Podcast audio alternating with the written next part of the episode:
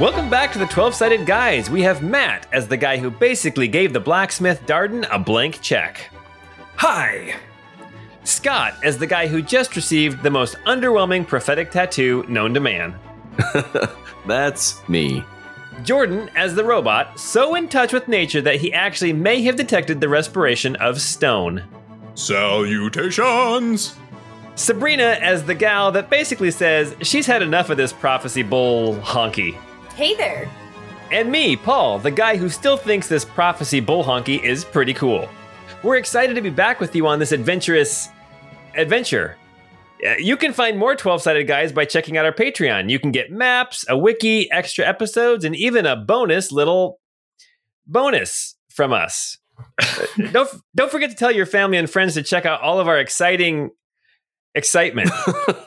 Uh, also, rate and review us on your podcasting app. Your help is helpful in spreading the word. You can also chat with us on Discord, and we've linked the link in this episode's descriptive description. okay, that was a stretch, Paul. I like this whole noun and adjective thing. well, one more thing. Don't forget to mark your calendars. FanX in Salt Lake City, September 22nd through the 24th, 2022. Woo! Fall break. we'll be there, so come and meet us. This convention's going to be a great convention. This convention's going to be conventional. Perfect. There we go. Anyway, if you've ever hired a dwarf with an Uzi to watch your back while you jacked into cyberspace, then this podcast is for you. It's the Crystal Codex, episode 68.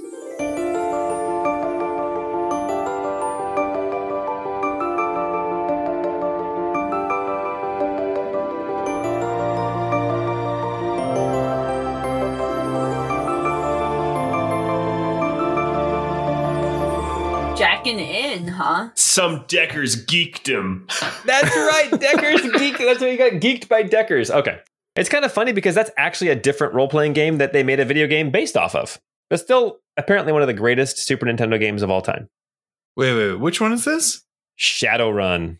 I don't know that I've ever played that one. Yeah, there's a whole RPG system of it. It's cyberpunk, but in the future where like Native American shamanistic magic has like regained uh, its power. So magic comes back and like uh, there are orcs and elves and trolls and everything, but it's in a it's like a combination of fantasy and uh, like cyberpunk. It's pretty cool. And it takes place in Seattle. Interesting.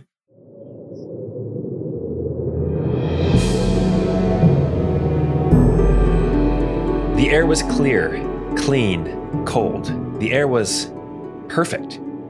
Daffodil sits still at the foxhole railing of the Allele Eagle, quill in hand, book open, and mind wandering far, far away.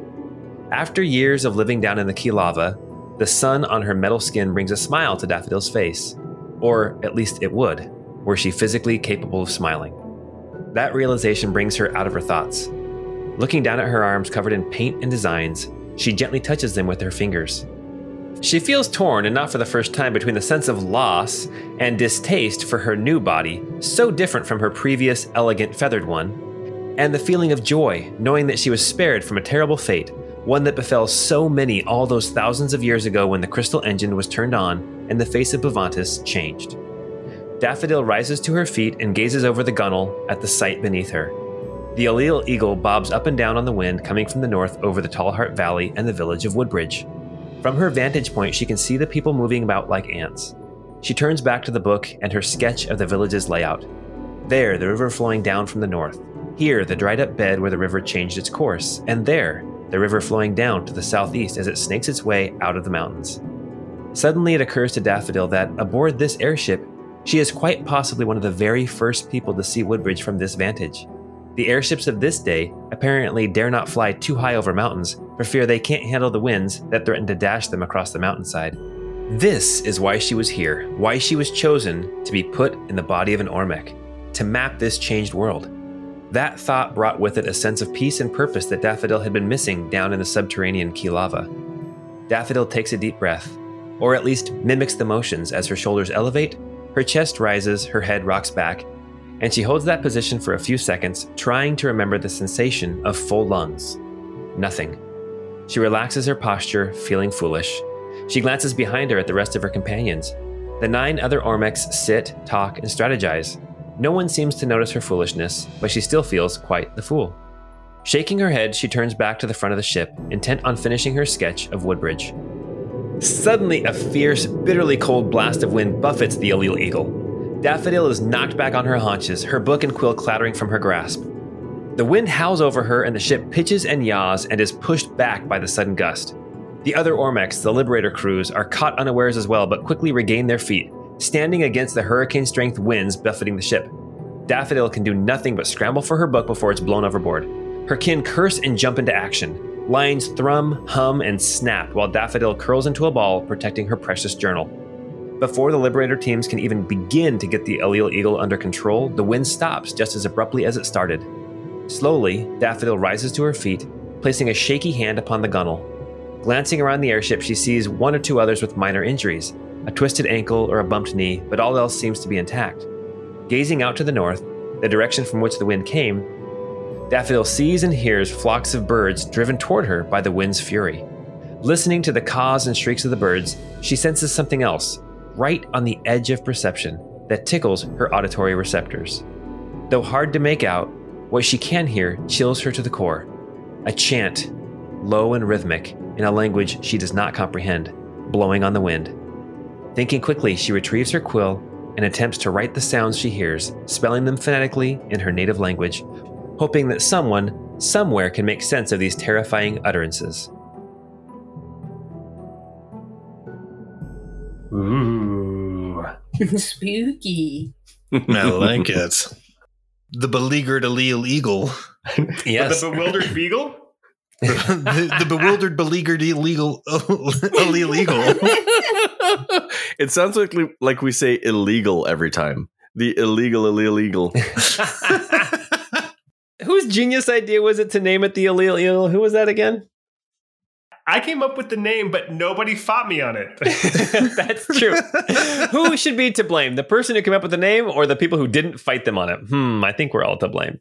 I, I think this is this is the next uh, the tongue twister. Maybe some of our listeners can like post their attempts at this, but uh, the beleaguered, illegal, allele eagle, Oh man. and see if they can say that five times fast. The bewildered, the bewildered, the bewildered illegal illegal eagle. Beleaguered.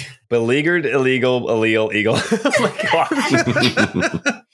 Welcome back to Woodbridge. Last time we were together, our party, Nari and the boys, traveled north up over the mountains and into the valley of Stormfist and Tallheart to the village of Woodbridge, where they discovered it had grown since last time they were there. It was full of people from the other mountain tribes, including Stormfists, Tallhearts, some uh, Softpaws, some Longclaws, and even some Copperbeards Dwarfs. some dwarfs. In Woodbridge, our players soon uh, reconnected with some of their old allies, including uh, Yostin, the tall heart man who accompanied them for quite a long time uh, up here last time they were here, as well as Tikris and Tazar, both of Nari's brothers. Uh, as they were uh, going around town and kind of exploring, a couple things that were discovered was that the statue, this giant statue of Lord Moshe that was made out of wood, is now covered in plants of all kinds. Also, the council that had their um, their meeting place in this grove of trees in the center of town seems to um, be missing all but one of its members, who sits in their throne, looking to be asleep, but also looking like they are um, carved from stone, as well as Pine was attempting to get his saber and the flame tongue greatsword from the adjudicator Rolf, uh, combined by Darden, the blacksmith, who was willing to do it for the small fee of a thousand gold pieces just taken from Pine's bag. And last but not least, everyone reconvened in Nari's brother uh, Tazar's house, who has become the new oracle, the tattooing oracle for the Stormfist clan, who offered to give everyone tattoos. Some of the tattoos were given, and if you guys want to remind everybody of what your tattoo was, then we will basically be starting from that point. So Pine got his tattoo first, and his are basically tiny little cat paw prints going up his up his thighs. Uh, no, Oh, I have seen that before.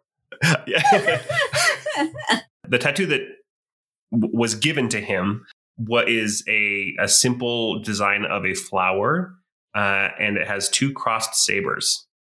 And it could mean anything at this point. Petals are kind of frequent in his life and he does a lot of fighting with sabers.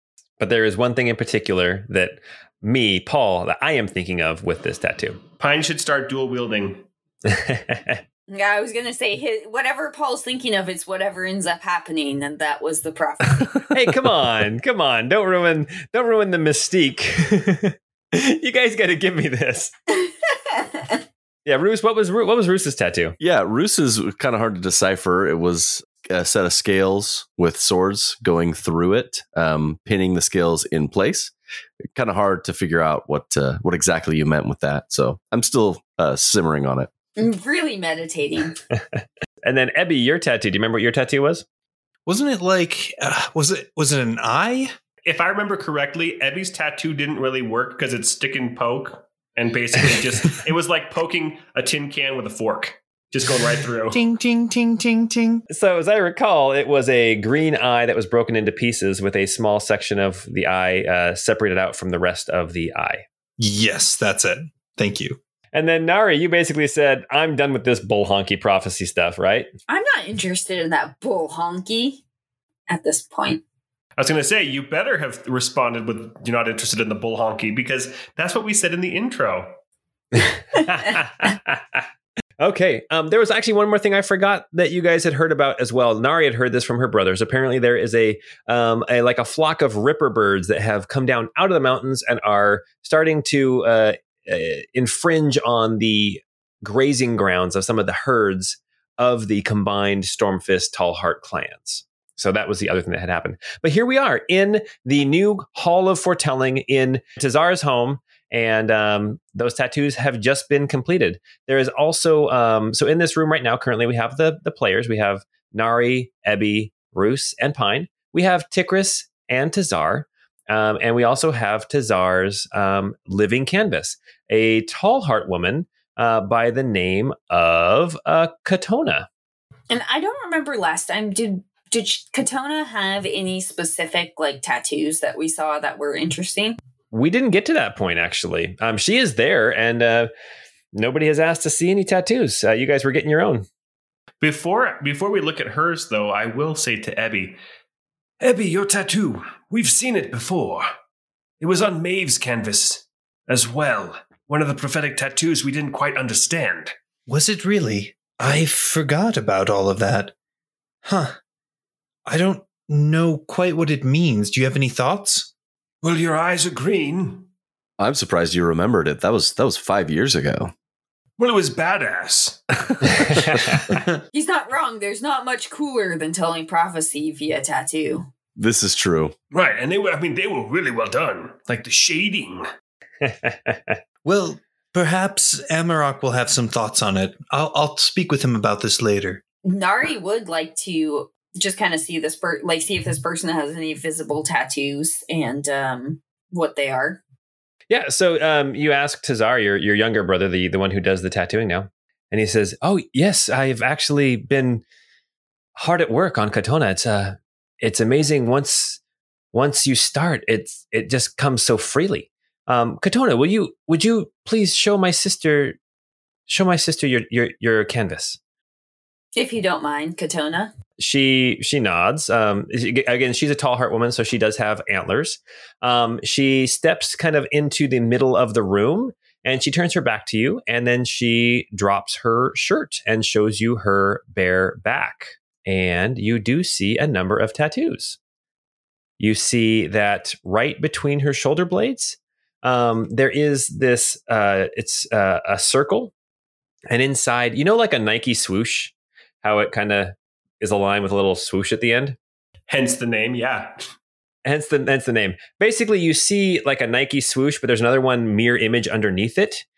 It kind of looks like um, stylized depiction of of wind or something like that. You know, like you know, like in a cartoon where a cloud is blowing wind and it kind of does that line and then it curls at the end type of thing. And this is in the circle? This is in the circle between her shoulder blades. Kind of on the back of her, on her right, where her right kidney would be, you see that there is a like a fireball, like a flame, um, in a circle, and then um, on her left bicep, you can see that she has a band around her arm, which Nari, you would not think that's terribly weird, except for tall hearts don't generally tattoo themselves like stormfists do. But it looks like she's got a band around her arm, and then on the uh, on one side of the band there are dots that go all the way around, and it looks like they're all evenly spaced, except for right in her armpit there are actually two dots that are actually connected. So it's kind of like a little bit of like a conjoined dot um, right in her armpit. Are you sure one of them's not a mole? Could be cancerous. Oh gosh. Well, on her left kidney area, there on the back, you see that there is um, a circle with kind of a mountain on it. Um, and then um, she, uh, as you keep looking over her body, um, she's still got her pants on, but you can see that she doesn't have shoes on. And you can see on her right foot there is a circle with a like a drop of water.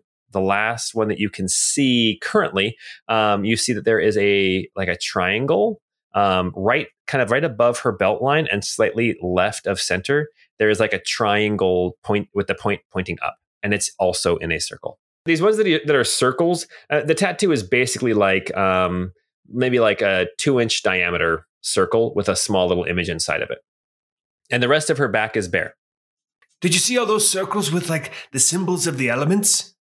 I think she might be the avatar. I was just gonna say that, damn it.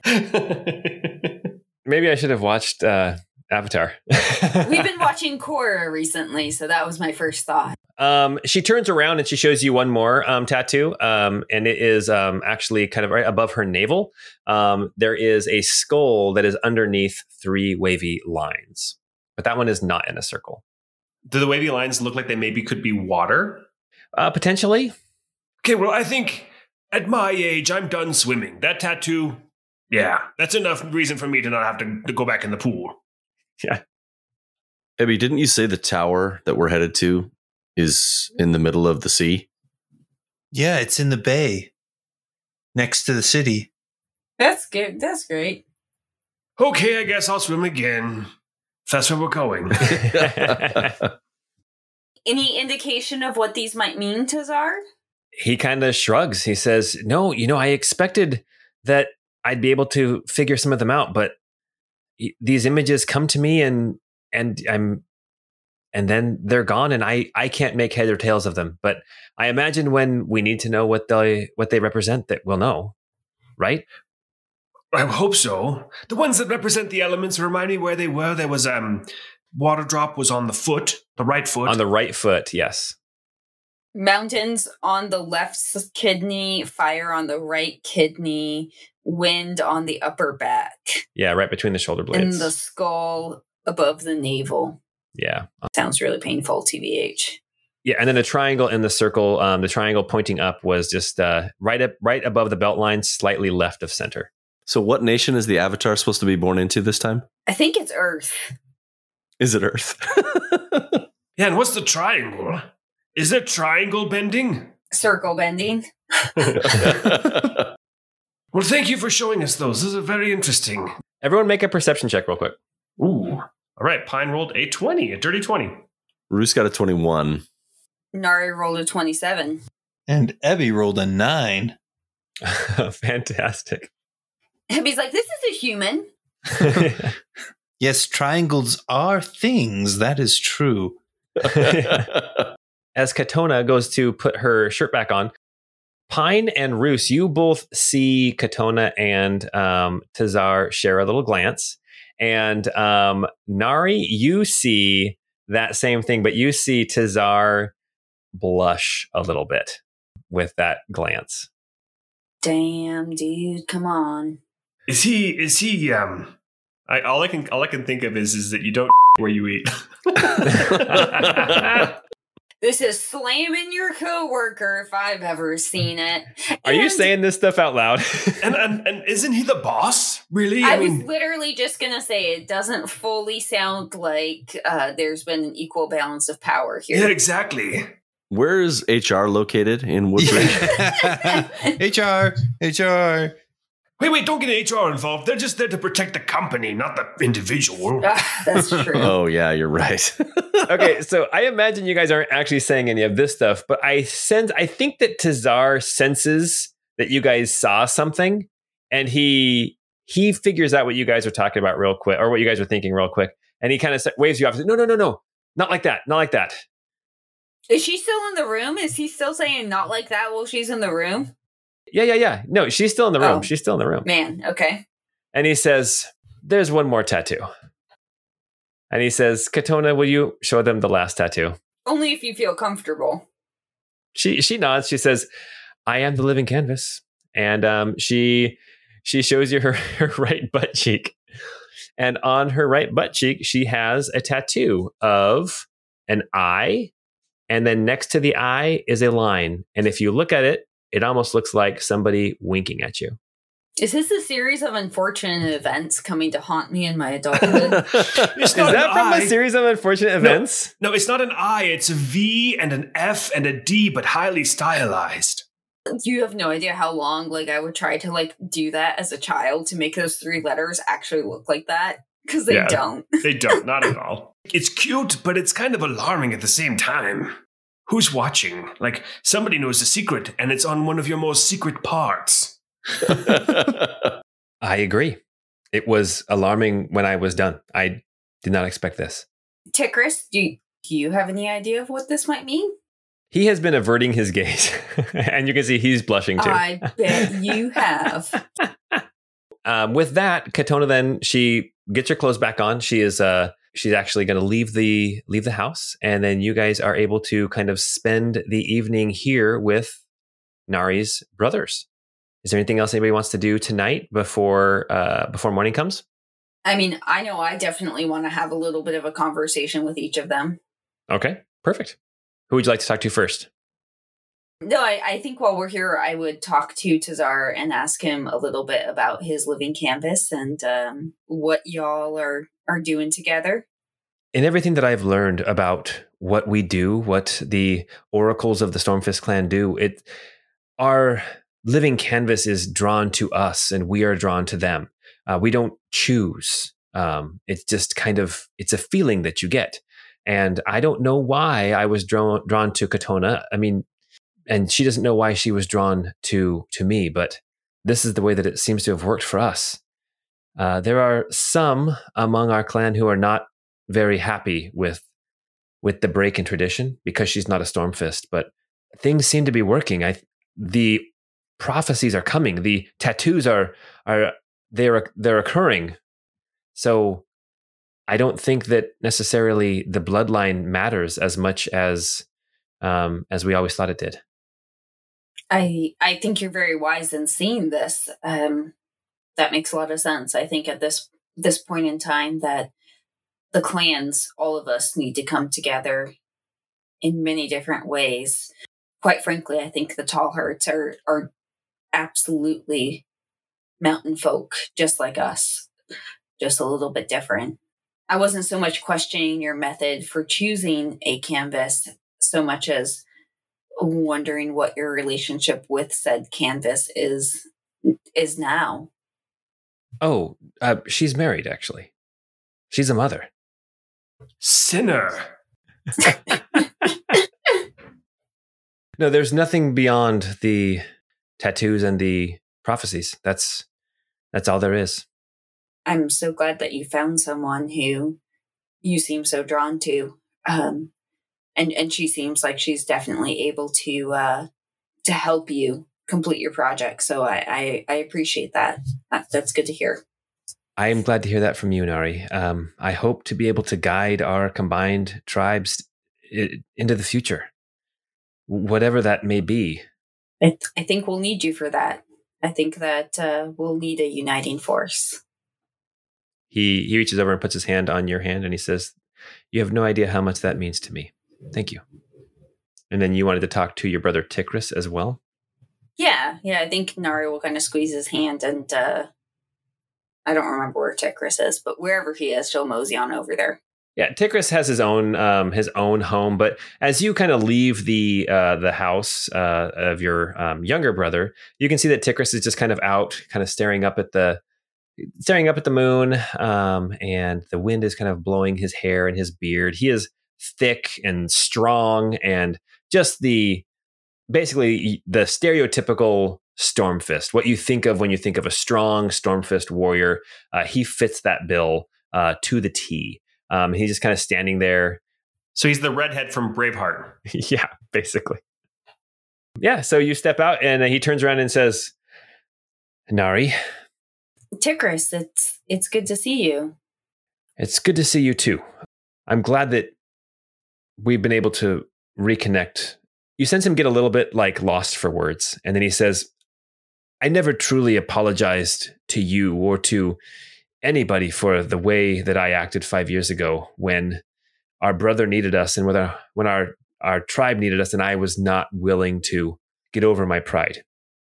So, Nari, uh, as your brother, I thank you for going into the cave and rescuing Tazar. Of course, there's there's nothing to apologize for. If if you hadn't left, you, I mean, you might not be here today. Besides, what's an older sibling for? You know, Tazar is just as much as my responsibility as he is yours. He thinks about that for a second and he nods. Well, it's good to have you back, Nari. Are you staying long or are you you off again? No, no, I think I'll be off again, um, pretty soon. But how have things been going for you here? I imagine that this is a little bit of a different responsibility than you expected.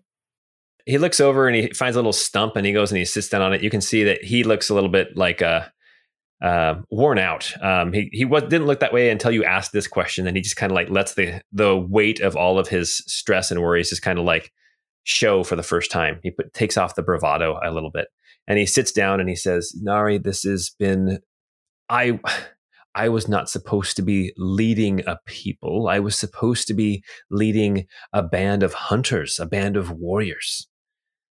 And here I am helping settle disputes about grain and about that man's cattle got into my uh, wheat field or whatever. And it's beyond me. It's beyond me. But somebody had to step up, and I guess that's me. Grain and cattle seem very important, so kudos to you. Thank you, I guess. Still, it uh, he kind of reaches up and he touches kind of the, the handle of his axe that's kind of strapped to his back. He says, I miss the feel of miss the feel of this wooden handle in my hand, swinging it in in a rage. I miss that. And there are times, and he looks over kind of towards like the center of town where there's like this this kind of hall, this bigger building where like they do their meetings. Uh, and he he says, still, there are times where I'm tempted uh, to swing it in rage again. And you can sense that he's having a little bit of problem with the um, the differences in approach between the Tall Hearts and the Stormfist specifically. I'm sure you'll always need your axe, brother. But remember that while we might be different clans, we're all mountain people. And the folks here just they need they need guidance and I know you can give them that. He nods and he says, "I appreciate your faith in me." And uh, then he just kind of sits there in silence. I think Nari will just kind of put her hand on his shoulder and give him a little bit of a squeeze and then head back for the night. Awesome. Is there anything else anybody else would like to do this night? Pine will just be in there, um, kind of talking with uh, with Roos and Ebby, saying, "I wonder where that Adresso got off to. I liked her so much. I thought she'd be great for one of Nari's brothers." Well, you guys see Nari come back in, and then if no, there's nothing else anybody wants to talk about tonight, we can move along to the next morning. You all lay. Uh, you're all going to stay here in um, in uh, Tazar's house. He's got some uh, some pelts and some cushions laid out on the floor for you guys to sleep on. As you all drift to sleep, except for Ebby, I imagine, uh, who just kind of sits in the corner watching whoever he's going to watch. it's Roos. Come on, it's, let's be honest. It's Roos. I was just going to ask, Evie, who do you want to watch tonight? he doesn't monopolize all of the time. I try to spread it evenly. but he does get a fair amount of my attention. Evie, I can't, I can't sleep. Can you stare at me again? Of course, I ha- it's it's a service that I'm willing to do. See, because I'm a friend. It, it really soothes me to sleep. I mean, and how could it not? Right? I mean, look at look at this face. oh, it's so funny. Wait, speaking of faces, it occurred to me just now that in Daffodil's intro, she talks about being capable, like physically capable of smiling. But before she was a bird, and birds have beaks. I guess they kind of have cheeks. They could like you know maybe move the feathers on their head or something. Yeah, and she had she had the cheeks. She had the cheeks. So the middle part of her mouth couldn't move, but she had the cheeks, so she could turn up the corners of her mouth at least. okay. Yes, thank you for finding that plot hole. Didn't we just talk about plot holes last time? No, we, we got it covered. We we already addressed it. So guys, don't add us, okay? as the night stretches on and as the sun starts to rise up over the mountains uh, and light starts to stream in through a couple of the windows, you are all laying there, kind of waking up, groggy a little bit, and suddenly there is this huge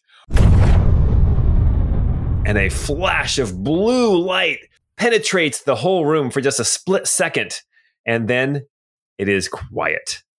It's the Falcon Wolves, It's those terror birds. Ripper Birds. What I, what I love about the Ripper Birds is that if you're Australian, it means they're really awesome birds. I know it's totally Ripper. I actually, so real quick, I did look up Ripper bird to see if it was a real bird. Apparently, there was a duck in Australia named Ripper who I think would he used to cuss or something like that, Classic. Classic duck behavior. Like a real duck or like a cartoon? like a like a real duck. You guys all are shaken awake here in Tazar's house by this huge boom and a flash of blue light. As you collect yourselves and kind of reorient, you can start to hear commotion and um, calls out from uh, from people in the village.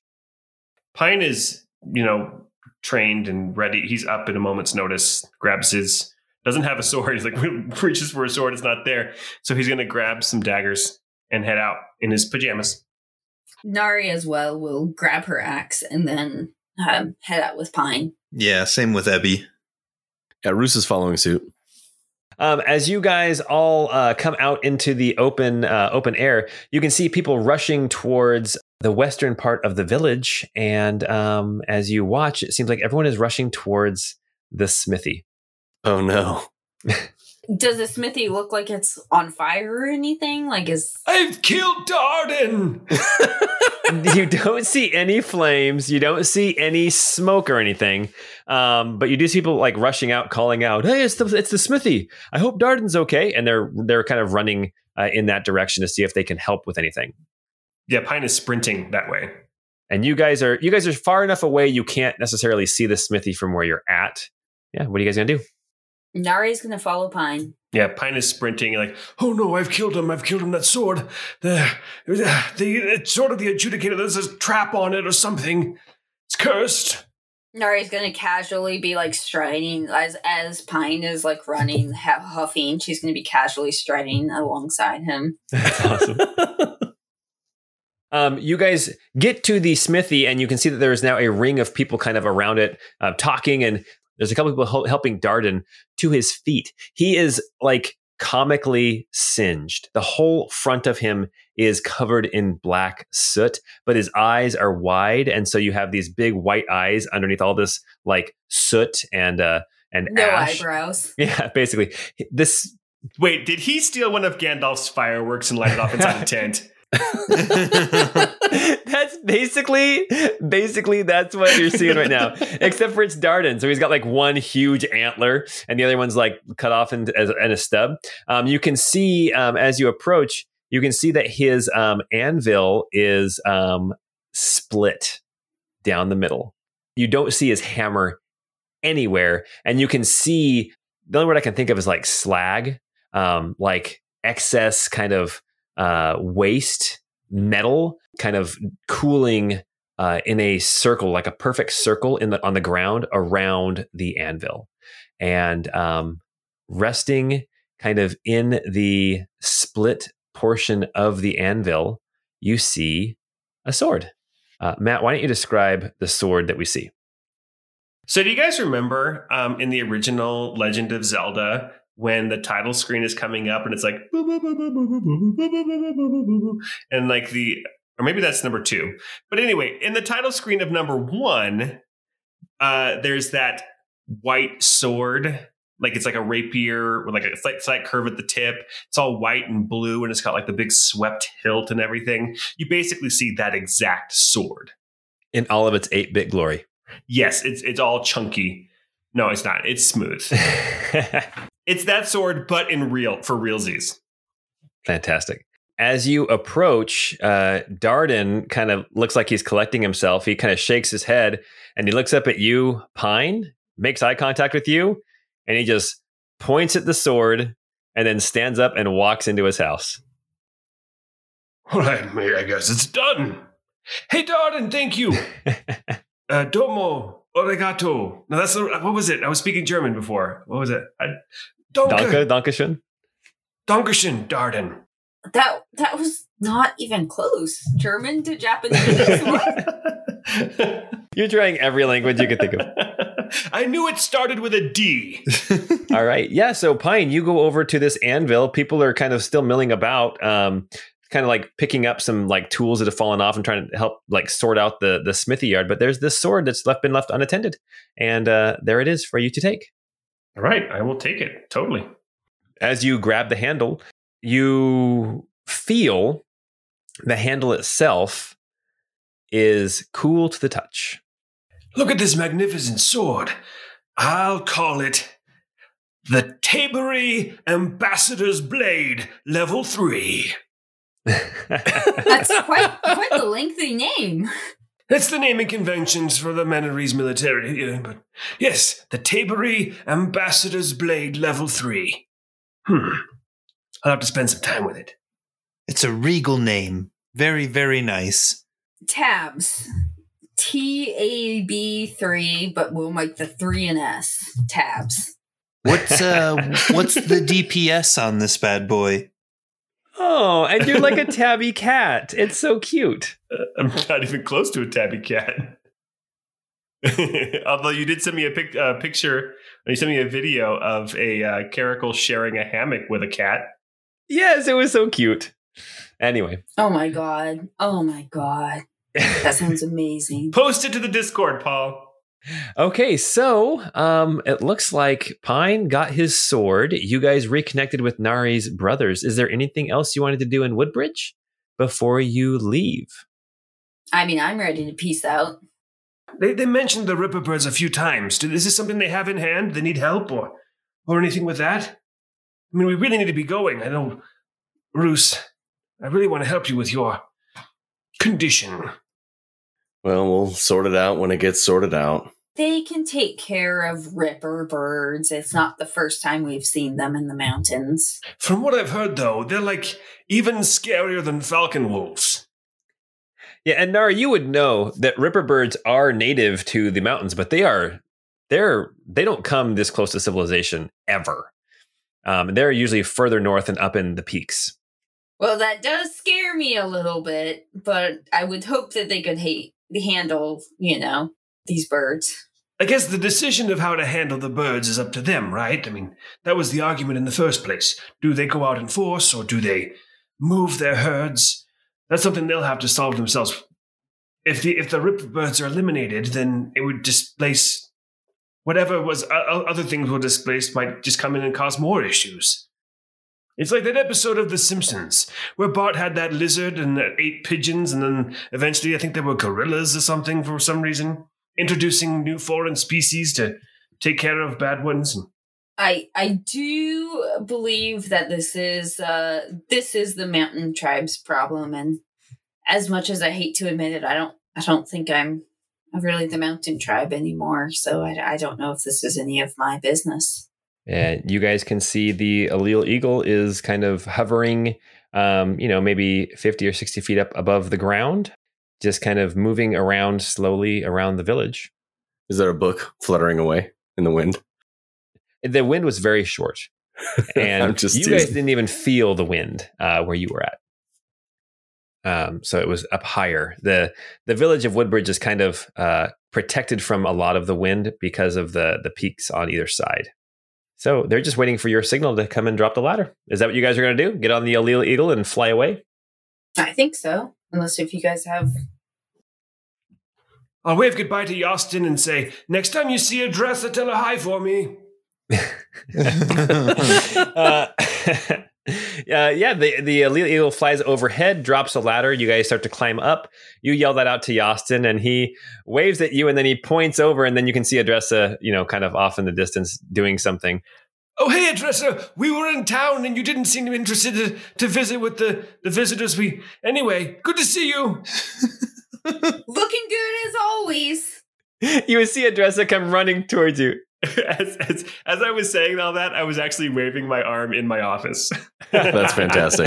As the Allele Eagle pulls away and flies away, you can see her running towards you, waving, waving like she had something very important to tell you, but you're already away. So goodbye, Adressa. Until next time. In all fairness, though, if it was a rope ladder, it would take us a long time to climb up a rope ladder like that, hanging just hanging there loose. She took her time to get over there until you until she saw you guys pulling away. Then she was running. Where are you guys headed to at this point? well, Roos, we're here for you. Where do you where do you need to go? Where are you drawn? I honestly have no idea. We can head to Almar. Almar's a big city. Maybe while we're doing some investigating there, we can try and figure something out for me. Well, we're passing right over. Do we want to take a quick pit stop there? Maybe I don't know. See, Wait, Arkovie is the place that was threatening Tilbury, right? it's true. It's true. I, I think we should. I mean, if we're just going to be flying right over there, And there's the Temple of Erdos there. We've been there, remember? Of course, we can stop by. I- I'd be interested to maybe try and spread some rumors about the new king, but if our mission is pressing, I mean, I'm fine heading to Almar. I think at this point, Roos, you are our mission. We care for you. We want to help you. Well, I appreciate that. I just, I'm not sure that anybody's going to be able to help me there. This is a complicated problem. It it is complicated, but it's worth at least trying, right? Yeah, yeah, we can stop by. I suggest that we do not let the illegal eagle. The lily legal. Yes. I suggest that we do not let the bewildered beagle be seen by the people of uh, of Arklevi. Sorry. seems like a good plan. The bewildered eagle. Oh my god. Maybe. Oh, I I know. I shall adopt the persona of Mister Douglas again. I forgot about Mr. Douglas. I still have the clothes in my inventory that I wore there. Um, so Pine will go ahead and start changing out of his blue um, frock coat that was obviously very visible. Um, he was there for a year as an ambassador, like introducing himself as a representative of Tabery. Um, so he'll change into I was I think it was green. I think he had a tricorn hat with an orange feather. Um, but he'll change into those clothes. okay, perfect. And remember, it's Mister Douglas. Sounds good. You guys figure you have about um, another day's flight, a little over a day to get there. It's a little over 100 miles to get down there. Pine gets dressed right away and just kind of sits there waiting. yeah. As you guys begin your uh, your trip down to the southeast towards the city of Arkelvy and the country of Arkelvy, Ebby, you feel a tap on your shoulder, and um, you turn to see Daffodil standing there. Daffodil, what uh, what seems to be the problem? She says, "Did you did you feel that last night? Feel what? Did you feel the wind? Did you not feel the wind? It about knocked us out of the sky." Well, there was there was quite a loud explosion that occurred. You may have uh is that what you're referring to? Did it cause some wind? No, no, no. This morning? No, no. This was this was different. There was wind in it. It hit us hard. You can see um, as you glance around the ship, you can see a couple of places where like ropes have been replaced with like you, you, like the they've had to repair some of the uh, just some lines and things. Nothing too big, but um, uh, places where the the Ormex have been at work making sure that the ship is is ready for flight again. Daffodil says, "Yeah, we we got buffeted by some fierce, fierce wind out of the north, and it I thought it. I thought we were done for. The ship was pitched way back. The front was way down. The the um, quarterdeck was way up in the air, and I thought for sure we would fall. But the wind only lasted just a few seconds. Interesting. I mean, it's possible that it could be just a weather anomaly, a microburst, right? Or was do you think it was something else? I I heard something. What? She pulls out her book and she starts flipping through pages and you can see drawings and you can see descriptions of different things. You see her she gets to a picture that she's done of woodbridge and it's very good and very to scale complete with like separate houses and everything. And then she turns the page and you can see um, written there in um, in phonetic allele are some words. And she says i I heard these, at least I think I did, but nobody else did. I asked everyone else, and they didn't hear anything. They just felt the wind, and they were um, just trying to keep the ship under control. But I, I heard something on the wind, and you can see these phrases written out. You have no clue what they say. Yeah.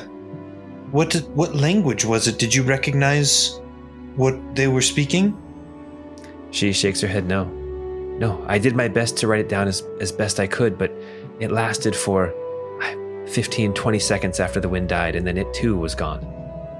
This is very strange. Could you do me a favor? Could you write me a copy of what you've written here? The, the phonetic uh, spelling, if you will, of what you heard. Of course. Of course I can.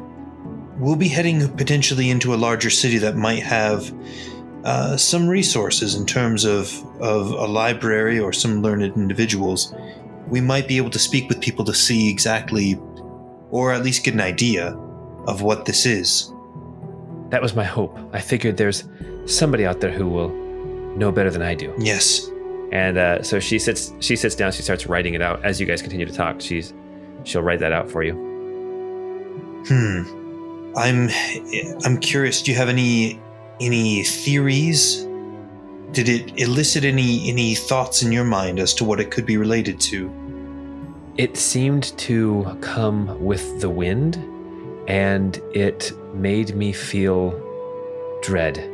Now, maybe that's just because the ship nearly pitched me from its deck and over the side, but I think not. I think the dread was something more. Well, I'm glad that you've brought it to my attention.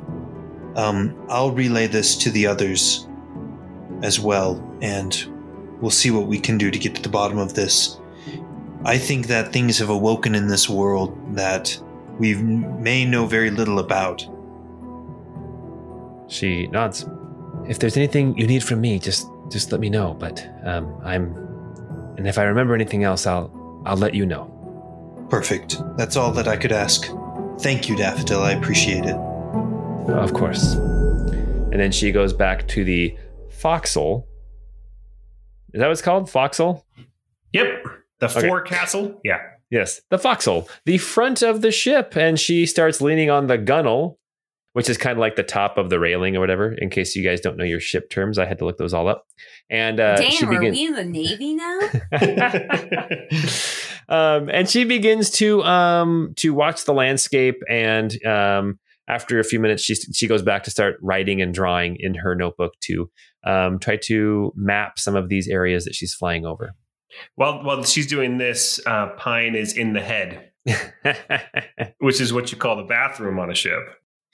um, yes. Yeah, when when there's an opportunity and everyone's milling about, I think Ebby will try to relay this to the broader group.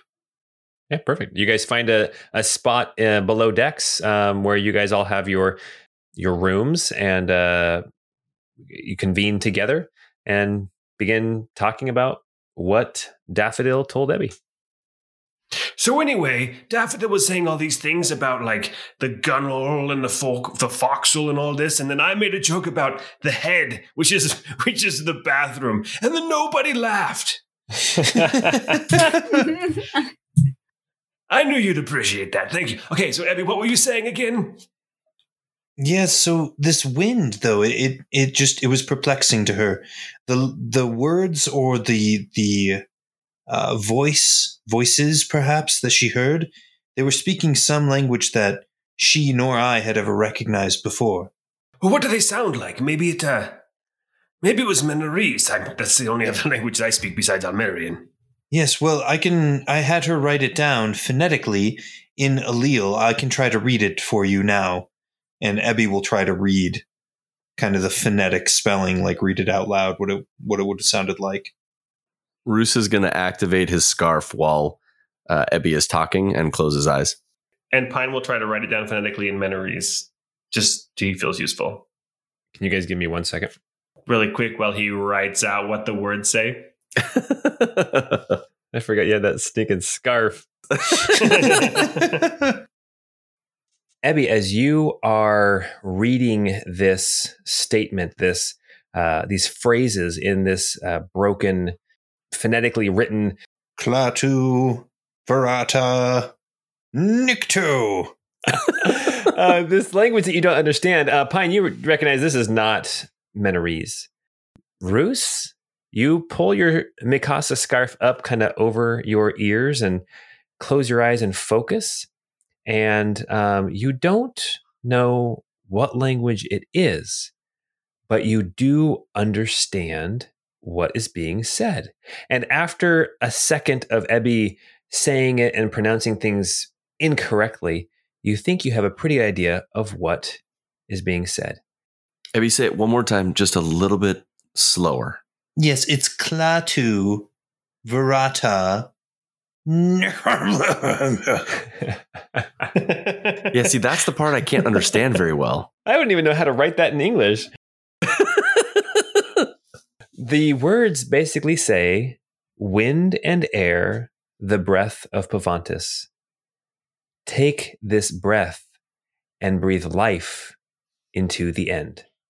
She wrote it out three times in a row. You guys aren't going to like this. And then I'll translate it for them. We need the avatar.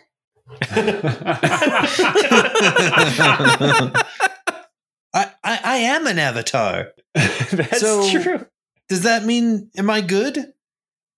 I can't bend anything. Well, I mean, if you hit me hard enough, then I get I bend. Yes. Problem solved. well, your hand bends down before you shoot those new mana bursts or whatever they're called. It's true. I'm a wrist bender. and you look like Bender from Futurama. That's true. That's yeah, so wind and air, the breath of Pavantis, take this breath and breathe life into the end. I don't know if we have time for Arklv. I think we need to get moving. Correct me if I'm wrong, but I think we need to be at our full strength. You're right. You're right. I just I worry that we don't have enough time. Maybe Arkelvy's not the not, the place to go. I think honestly, I'd probably get really distracted, like all these side things. Like it'd be really cool to see Nilla again, and I wonder how Sir Bartholomew is doing. And we'd go to the bathhouse. yes, I'd need to obviously get naked in front of all of you again, but I guess I could do that on the ship if we needed to. I was just amazed that that thin jet of of steam like blocked you wherever you went. it's the censor scene. Your loss. All right. Well, where are you guys going to fly to then? I think we need to go to Elmar. Are there? I mean, are there? Are there any temples in uh, Alma Racolia to to Erdos to healing that we could visit? I think I would think that during the uh, the reign of the emperor, that a lot of those would have been removed or changed to temples of Uramil, and I don't know if I want to go there seeking healing. I mean, I imagine that in a town that big, there has to be someone who can help with healing, whether or not they're official. Yes, but it, it could be, it'll take days to get all the way to Almar from where we are here. It would be, I believe, a much shorter trip to just pop into Arkelvy as quickly as we can and go from there. They are they are still a friendly nation to us after all. Wink, wink. so far, yes. one day in Arklevy. One day, no sidetracks. Roos, I know you're itching to get back on the bocce court, but no bocce. we need to get some bocce here on the Allele Eagle. Oh, yes. You get, get some turf up here and uh, have a little putting green basically on the deck of the ship. You guys know that it's it would be a little bit over a day to get to Arklevy, but from here to get to Almar, the city of Almar, would take eight days. We're talking like 800 miles away. It is a distance. well, in Arklevy it is. Yeah, I mean, again, low profile. Let's try not to get distracted. If we get a chance to spread some rumors about the, the king of Arklevy, let's do it. But I think in and out. so light sedition, nothing too deep. We'll keep our tract, our tracting or pamphleting to a minimum. Well, we have a day. Abby, let's get let's get going on some of these pamphlets, huh? I love your spirit on this. Let's do it. King Tenor is a doo-doo head. I think this writes itself. I might be able to make some connections too, and and uh, start spreading a rumor as well. As long as it's quick, we're going there for you. Yeah, yeah, you're right. All the rumors are true, yeah. Do you think that the uh, that the Howling Talon survived the shattering? Yeah, yeah. The Howling Talon is still active and working contracts. I tried to find some of my old coworkers and uh, my old employer during the five years, but I I wasn't able to find either of them. So I don't know if anyone's even looking for me anymore. I suppose, for the interest of time, let's hope not. Yeah, I, I hope so too. You mentioned former coworkers. Nari, do you think you could touch base with the Fallen Rose? That was called now the Fallen Rose? And maybe enlist their help in this Whisper campaign? I mean, Kira was one of them. She was Fallen Heaven.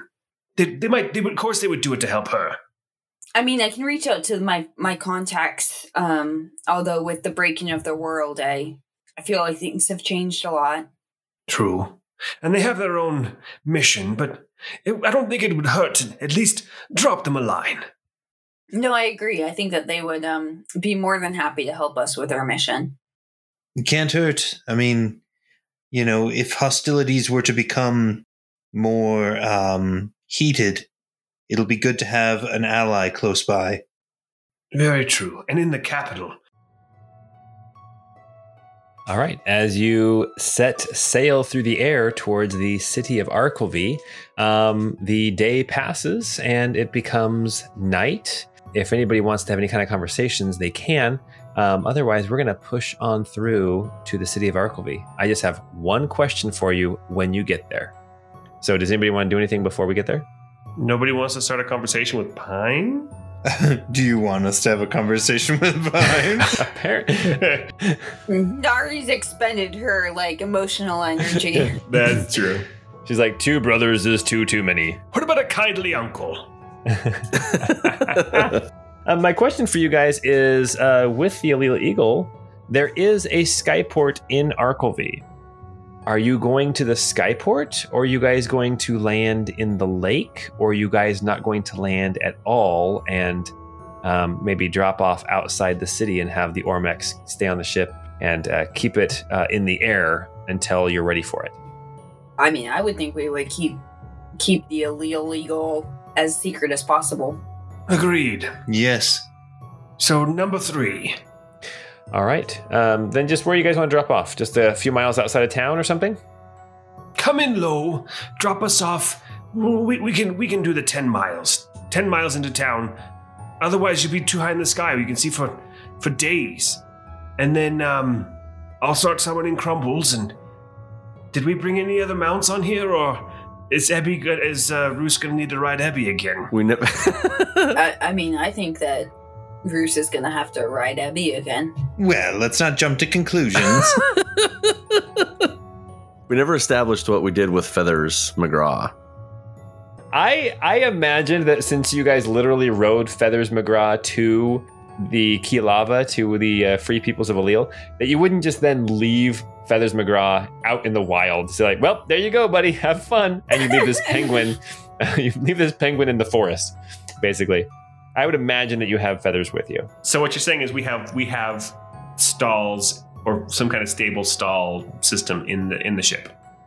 To all of our listeners, I have now asked the players multiple times to do a uh, floor plan of the ship. So you tell me, are there stalls on the ship for animals? Yes. Hell yeah, especially penguins. Okay. Seriously. there you go. repurposed we've repurposed the the second deck below for which is normally for lots of cargo we also no that's way too low how would they get down there um we've repurposed the cargo one of the a place for cargo to, to hold two mounts Okay. So you've got feathers and that's it. that's it yeah And you're gonna you're gonna you're gonna summon crumbles then. yeah I'll, yeah if, if we're if it's going to take a day then i'll go ahead and use the spell slot now to summon crumbles within the ship Okay. crumbles here boy Awesome. So you have these liberator uh, teams, uh, these three teams who are manning the ship and sailing you on towards Arkelvy. As you uh, get closer to the city, and as the day starts to dawn, as you know the night has passed and the day starts to dawn the next day, the ship is brought in low, um, and you sail for what you assume is another couple of hours before they slow down and they um, drop a well, they drop a ladder, but they also have a crane of some kind to get uh, feathers and uh, crumbles down out of the ship.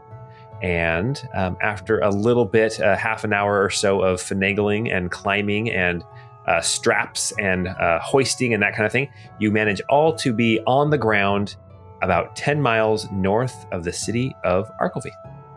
And the Allele Eagle pulls away up into the sky and heads back to the north. wait wait how do we summon you when we're ready to go Just come back here tomorrow at the, at this same time. Sounds good to me. Yeah, we can be quick. All right. You guys have a 10 mile ride into the city of Arkelvy. As you ride south, uh, you remember the last time you actually came this way, um, you were going the opposite direction and you were headed towards the city, uh, or the uh, city, the small little hovel of Last Chance, the small uh, kind of climbing community um, where you can get prepped to go over the mountains and up into the valley of Stormfists and uh, Tallhearts. Uh, but this time you're heading south towards the city, and it's not long before you can see the walls. Uh, the walls are uh, big and reinforced. You can see this gate. This gate at the north end of the city, uh, you would remember, is called the Mountain Gate. There are a few houses and a small inn that are on the outside of the city, but you know that Arkelvy, for the most part, is all within the city walls. There's not like a big uh, kind of suburban area, and not a lot of farms around either. Um, and as you approach the gate, uh, you can see that the gate is open. There are some guards that are manning it. Uh, you can see uh, standing up on the on the wall above the above the gate. You see guards with bows and arrows. You see ballista. You see catapults. Um, you see a very watchful and wary eye um, inspecting every traveler who comes down this path and into the city. But as you approach the city, you are not stopped. And suddenly you find yourself in this large square in the north side of the city of Arkelvy. Where do you guys want to go? So, in terms of where to go to, I think there are two things that come to mind. One would be to go to the Temple of Erdas to see if they have a more senior priest or priestess that might be able to assist our dear friend Roos here. And the other thing is if we might be able to speak with one of the librarians. I wonder if they might have any insight into what language this potentially could be, or, you know, maybe any further insight or meaning into into what's going on. That's a good point, Ebby. We also um, want to touch base with the uh, the fallen rose. Shall we split up? Should we do a three way split? Uh, That might be best. I, I can definitely get to my contacts with the Fallen Rose. Well, I could I could go to the library, or I could accompany you, Roos, or Ebby. You could accompany Roos. I do think someone should accompany Roos. Nari will kind of like look look kind of knowingly at Pine. Yeah, I'm gonna go. I'm gonna go say hey to Sister Librarian Jem. Okay, I'll go with Roos. Give me that uh, transcript that you got from Daffodil. Yes, here you go. Ebby will go ahead and hand over that scrap of paper. All right, so we're going to split up. We have Nari heading to go and meet with her contacts in the Fallen Rose, which Nari, you would know that at least last time you were here, um, talking with uh, Nilla and Bortimus uh, and their campaign um, against this these secret cults of inevitability. You would know that the place to probably go is a tailor um, called a Cut Above Tailors, which is actually basically just south of where you are um, here in this plaza. That should be no problem to get to. I was just saying I needed my um a whole outfit tailored, so that's perfect. Well, you know that the cut above tailors, they do adequate work, but if you want like some fancy duds, you got to go to the beaded bodice, which is where you guys got your um your your Gadiver's March costumes done. So, and that's a little bit further to the west, but Look, I am a man of the people. there you go. There you go. Nari starts heading south towards the cut above Taylor's. Roos and Ebby and Pine, you guys all kind of make your way a little bit further east. The Temple of Erdos is a little bit further north than the Library of Cadriel, but they're both on the east side of the city. So you three will be walking together for a while. As you walk through the streets, all four of you, I want everyone to make perception checks. Is this only the second roll of the night? I was going to say second roll of the night, and I got another dirty 20. Oh my Bruce gosh. got a 12. Wait, is that possible? That's amazing, Roos. It's a nat one, so Oh, okay. And then uh Ebby got a 17. Oh, am I roll? Sorry, I thought I was going someplace else. Um, Oh, you are. I, I just want all four of you to make perception checks. This is just to kind of see what's going on well, in, in I got a nat twenty for thirty, so oh my. I'm very perceptive. Okay. So, Roos, I imagine as you're walking along, your mind is just kind of clouded. You're you're contemplating all the things that need to happen, nervous that maybe they won't be able to help you, um, and you you don't seem to kind of feel the vibe in town because you're so introspective. Um, Pine, Ebby, and especially Nari, you guys all feel the hum in the air as you can see like um, glued to walls. You know, posters are glued to walls, and you can see signs and things that say, for example, one has in big letters at the top, it says war. And then underneath it, it says, War has been declared on the false kingdom of Tabri. Any citizen seen to be aiding Tabri or hindering the war effort of Arkelvy will be tried for treason. Protect our nation from false Arkolvians. If you see something, report it to the constabulary immediately. Nar's just gonna tear down that poster. That's a great way to Wait, you'll be seen. yeah. you can take you can take it down if you want to do like a stealth check or something like that to see try to do yeah, it sneaky. no, Nari will definitely just kind of like try to casually pull one of those down and like look at it, like muttering to herself. well, why don't you make a stealth check? So I rolled a twelve on that, so not very sneaky. Okay, let me see what happens with that roll. Um, okay, as you go up, you kind of look around and see if anyone's paying attention. Um, it's kind of in a busy part of the of the plaza, um, but everyone seems to be kind of going about their business. You go and you pull it down quickly and relatively quietly, and as you turn around, you can see that there is a mom with a little kid um, in tow, and the little kid is looking right at you and totally saw you do that. Punt him. Punt him hard. Get rid of him. Um, the kid is just kind of staring, like big eyes, almost like a, you know, like one of those comically big lollipops, almost like just sitting there with a comically big lollipop in their hand, just watching you. Gee whiz, mister. Nari's gonna kind of wink at him and like put her finger to her lips and then just keep moving on.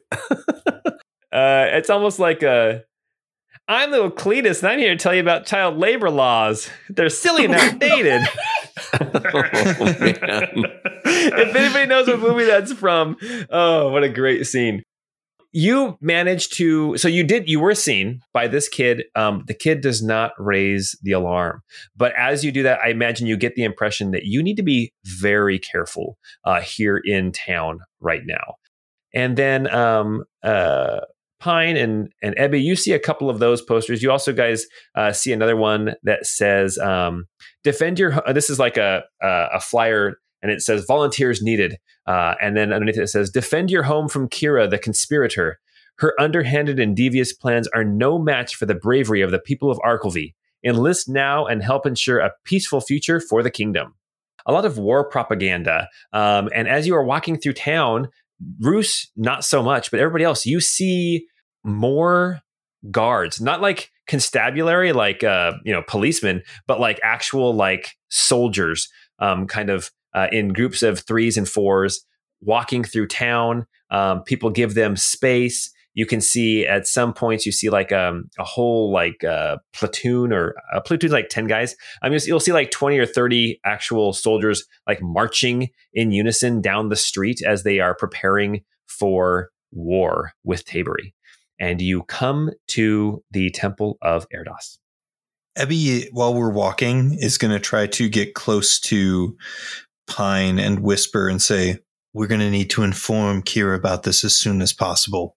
Right, and just so that we're safe, maybe we should just say Nari's lady friend instead of the, you know, the other name. And remember, I'm Mr. Douglas. What's your name? Oh, uh, hello, Mr. Douglas.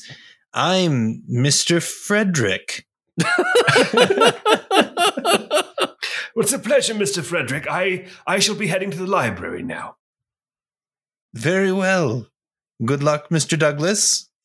And you, Mr. Frederick. Yes. uh, come, Pansiful. And he looks at Roos. Did you just say pants are full? no, like like prancing and and and Percival. Oh, Prancival. Oh, okay. It's an Australian name. I've heard it before.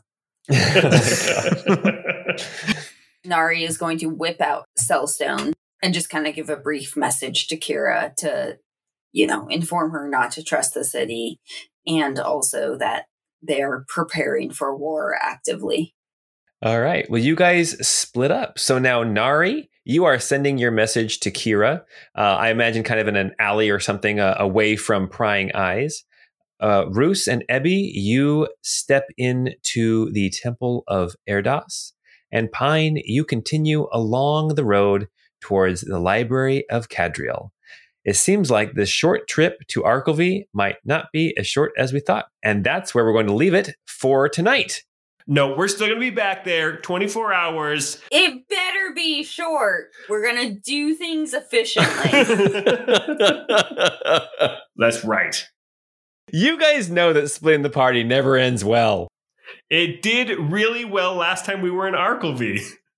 Oh, I guess it did. I guess it, you know what? Yeah, again, Yeah. it was March. Yeah. It did. Yes, it did. Okay. So, irregardless, yes, I said that on purpose. All right. Well, thank you guys for listening. Uh, hopefully, you're enjoying what's going on. It's super exciting. Lots of mystery uh, being revealed, and hopefully, some answers are forthcoming very soon. If you like what we're doing, then uh, tell a friend. Go check out our Patreon, and don't forget to check out our Discord. The link is in the description of this episode. Uh, we are on there talking with our fans, and there are some theories being batted about. There are some memes, uh, some spoilers, that kind of thing that people are talking about. General shenanigans. yes, there's there's definitely some general shenanigans. oh, General Shenanigans. He was a good soldier. Tragic what happened to him, though. Very tragic. oh, yes. It's why I don't wear my cape. it was major depression, wasn't it? I like General Shenanigans much more than Lieutenant Tomfoolery. Oh, All right, guys. Well, until we see you next time, we hope you have a great time.